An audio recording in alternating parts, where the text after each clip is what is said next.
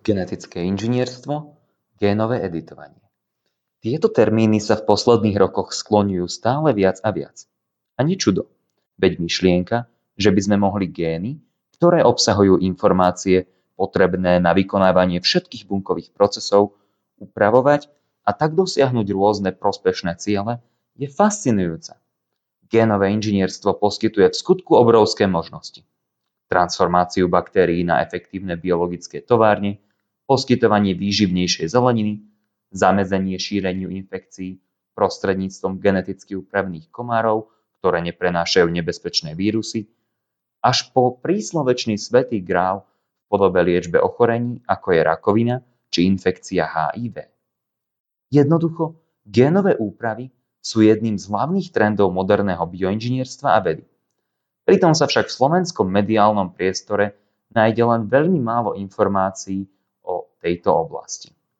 Preto som si povedal, že sa v dnešnej pravidelnej dávke, zameranej na bioinžinierstvo a medicínu, budeme rozprávať o genetickom editovaní, teda úpravách, a hlavne o CRISPR-Cas9, čo je momentálne najviac trendy multifunkčná vrtačka, šrobovák a kľúč v jednom, ktorý sa nachádza v nástrojovom kufríku a genetických inžinierov. No a spomenieme aj novúčičký nablískaný nástroj, nazývaný Prime Editing, o ktorom na konci oktobra vyšla jedna cool štúdia v Nature a ktorý môže reprezentovať ešte nablískanejší nástroj na génovú úpravu, ako je systém CRISPR-Cas9. Ako vždy, budem trošku zjednodušovať, takže experti, majte strpenie. Aby som nezabudol. Ak máte nejaké otázky týkajúce sa pravidelných dávok o inováciách v bioinžinierstve a medicíne, píšte na miro zavinač pravidelnadávka.sk. Prinášať vám tento podcast a rôzne zaujímavé témy si vyžaduje nemálo času a námahy. A okrem toho ide často o informácie, ktoré inde v Slovenčine nenájdete. Ak vám počúvanie nášho podcastu dáva zmysel, prináša unikátne novinky, či poskytuje zaujímavé podnety na rozmýšľanie, neváhajte nás podporiť. Budeme vďační za akúkoľvek podporu. Všetko o tom, ako nás podporiť, nájdete na pravidelnadavka.sk. Vopred ďakujeme, podporu si naozaj vážime. A teraz sa už pustíme do ďalšej pravidelnej dávky, ktorej sa venujeme úpravám génov a nástrojom, ktoré pri tomto procese bioinžinieri používajú. A ešte varovanie. Biohackery. Doma tieto veci neskúšajte.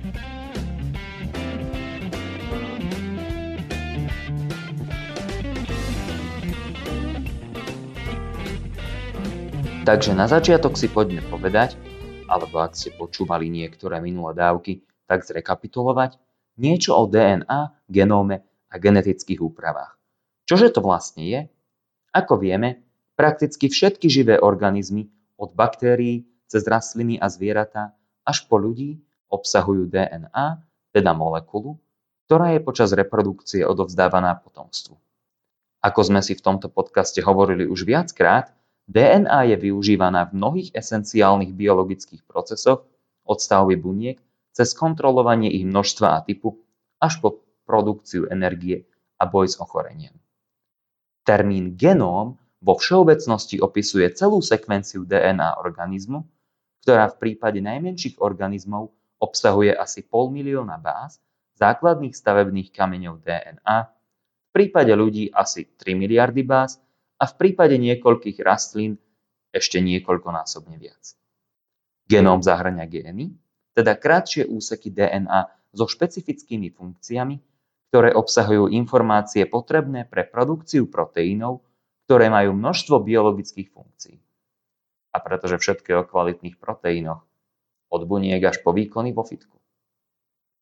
Genóm tiež obsahuje regióny DNA, ktoré aktivujú alebo blokujú aktivitu génov a tiež regióny, ktoré zdanlivo neovplyvňujú proteínovú produkciu a funkciu teda podľa hyper, ultra najmodernejších výskumov len zdanlivo, no tieto témy presahujú možnosti tejto dávky. Gény totiž treba vo vhodnom čase zapínať a vypínať. Biológ by povedal aktivovať a inhibovať. Keďže ak by všetky začali pracovať naraz, nedopadlo by to pre bunku dobre. Takže Vieme, čo je DNA, čo je to genóm a čo sú to gény. Čo sú to teda génové úpravy? Sú to vlastne zámerné zmeny vybranej sekvencie DNA v živých bunkách. Základná myšlienka je asi takáto.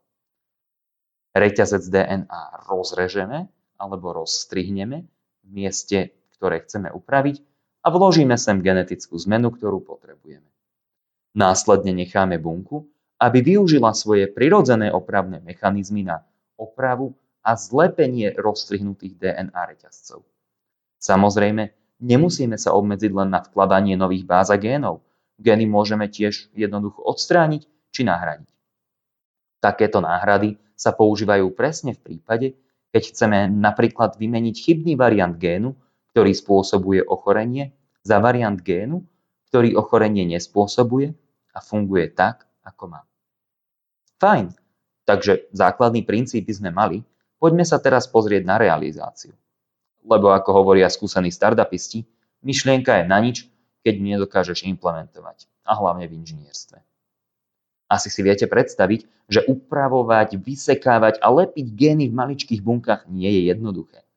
Napriek tomu, šikovní vedci a inžinieri vynašli rôzne metódy genetických úprav ako transcriptor activator like effector nuclease, TALEN, či zinc finger nuclease.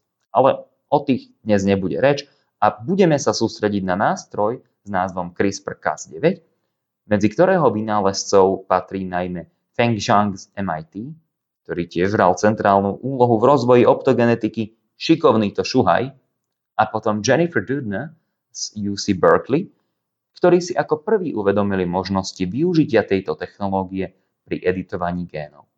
Prečo to spomínam? pretože je potrebné dať kredit tam, kde patrí a zároveň vám to dáva možnosť prečítať si viac o týchto zaujímavých vedcoch. Takže CRISPR-Cas9. Momentálne je to najvšeobecnejšia, najjednoduchšia a najpresnejšia metóda na genetickú manipuláciu, ak teda neberieme do úvahy novúčičký prime editing. Tento nástroj na úpravu génov je vlastne kombináciou dvoch molekúl, CRISPR a Cas9. Cas9 je enzým, ktorý slúži ako molekulárne nožnice, ktoré dokážu rozrezať dva reťazce DNA na špecifickom mieste v genóme, takže kúsky DNA môžu byť následne pridané alebo odobrané. Druhou súčasťou systému CRISPR-Cas9 je kus ribonukleovej kyseliny RNA, ktorá je podobná DNA, no je to len jeden reťazec, nie dvojitá šrobovnica, a obsahuje bázu uracil namiesto bázy tymín, nazývaný guide RNA, gRNA, alebo navádzacia RNA, teda CRISPR. Táto zahrania malý kúsok umelo nadizajnovanej sekvencie, dlhej asi 20 báz, ktorá je uložená v dlhšej RNA štruktúre. Táto väčšia štruktúra sa viaže k DNA a nami nadizajnovaná špecifická sekvencia doslova navádza enzym Cas9, teda naše molekulárne nožnice, k správnemu miestu v genóme, ktoré Cas9 následne nastrihne. Bunka zistí, že jej DNA je poškodená a pokúša sa toto poškodenie opraviť. No a s použitím tejto opravnej mašinérie bunky následne môžeme v genóme bunky urobiť zmeny, ktoré chceme. Ako bol CRISPR objavený? Vedci sa inšpirovali baktériami, ktoré majú podobný systém genetických úprav a využívajú ho na to, aby sa bránili všelijakým vírusom alebo iným pliagam. Je to vlastne bakteriálny imunitný systém. Vidíte, aj baktérie majú svoje vírusy. Takže ak na budúce budete mať nejakú bakteriálnu infekciu, nemyslíte si, že baktérie to majú v živote ľahké. Možno ich práve trápila nejaká vírusová bakteriálna chrípka a potrebujú to u vás vyležať. Ešte jedna vec. Čo je to vlastne tá skratka CRISPR? Skratka CRISPR znamená Clustered Regularly Interspaced Short Palindromic Repeats. OK, po slovensky združené rovnomerne rozmiestnené krátke palindromické opakovania. Čo je to palindróm? Palindromatická sekvencia je sekvencia symbolov, čísel, nukleotidov, teda báz DNA, hocičoho, ktoré môžeme rovnako čítať z oboch strán a nezmenia význam. Napríklad číslo 1, 3, 5, 3, 1 je palindróm, lebo ho môžeme rovnako čítať odpredu aj odzadu. Rovnako je palindrómom aj sekvencia nukleotidov, základných stavebných jednotiek DNA v podobe ATGTA. No a skrátka CRISPR teda vlastne akoby opisuje štruktúru navádzacej časti tohto nástroja na genetickú úpravu. Aké sú hlavné výhody CRISPR-Cas9 systému? Ako som spomínal, ide o najjednoduchší a najpresnejší nástroj na genetickú manipuláciu. Tiež dokáže zasiahnuť a upraviť oveľa širšie množstvo cieľových génov než iné technológie na génovú úpravu. Systém je zároveň veľmi stabilný a dokáže byť využitý veľmi jednoducho prakticky v každom laboratóriu. Pretože najlepšie technológie sú často tie, ktoré sa najjednoduchšie používajú. Aké sú však nevýhody CRISPR-Cas9?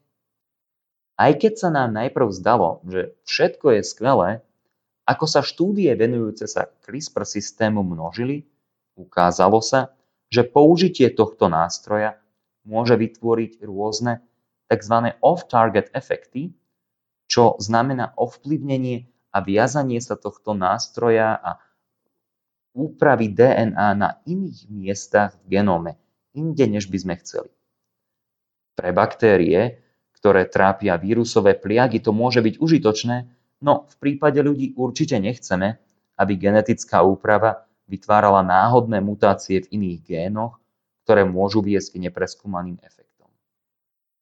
Bunky dokážu opraviť všeličo, no niektoré mutácie môžu byť fatálne, prípadne viesť k rakovinovému bujneniu a podobne.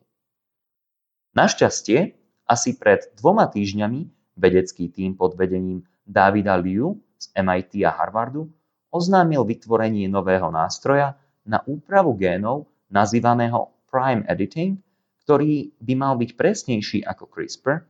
Prikladám originálnu štúdiu z Nature hneď ako prvú referenciu, takže si to pokojne pozrite, aj keď má aj isté nevýhody. Nuž a nakoniec tu máme etické otázky, ktoré sa týkajú využitia genetického editovania v pohlavných bunkách, teda bunkách, z ktorých môže vzniknúť nový organizmus. Existujú tóny obav z toho, že pri takomto genetickom editovaní by mohli vzniknúť dedičné mutácie, ktoré by sa následne šírili svetom a ľudstvom, ak by sa oplodnené vajíčka po narodení vyvinuli do dospelých ľudí a následne mali deti, čo by mohlo predstavovať zásah do ľudskej evolúcie s nedozernými dôsledkami. Musíme preto byť opatrní. A aké sú tri hlavné veci, ktoré by sme si mali z tejto pravidelnej dávky zapamätať? Po prvé, génové úpravy sú zámerné zmeny vybranej sekvencie DNA v živých bunkách.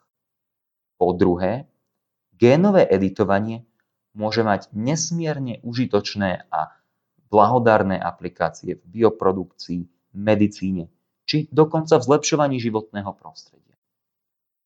Po tretie, momentálne najpoužívanejší nástroj na genetické úpravy, CRISPR-Cas9, sa skladá z dvoch súčastí, pričom jedna z nich predstavuje nástroj na úpravu génov a tá druhá predstavuje navigačný systém, ktorý vedie molekulové nožnice na správne miesto, kde má byť daná úprava vykonaná. Takže toto bola ďalšia pravidelná dávka, tentoraz zameraná na bioinžinierstvo a syntetickú biológiu. Už iba pripomínam, že pravidelnú dávku môžete odoberať v rôznych podcastových aplikáciách ako Apple Podcasts či Spotify. Ak neviete ako na to, kliknite na pravidelná dávka SK, kde nájdete jednoduchý videonávod. A ak máte komentáre, návrhy či poznámky k obsahu tejto pravidelnej dávky, prosím, kľudne mi napíšte na miro.pravidelnadavka.sk Onedlho sa počujeme opäť a dovtedy nech vám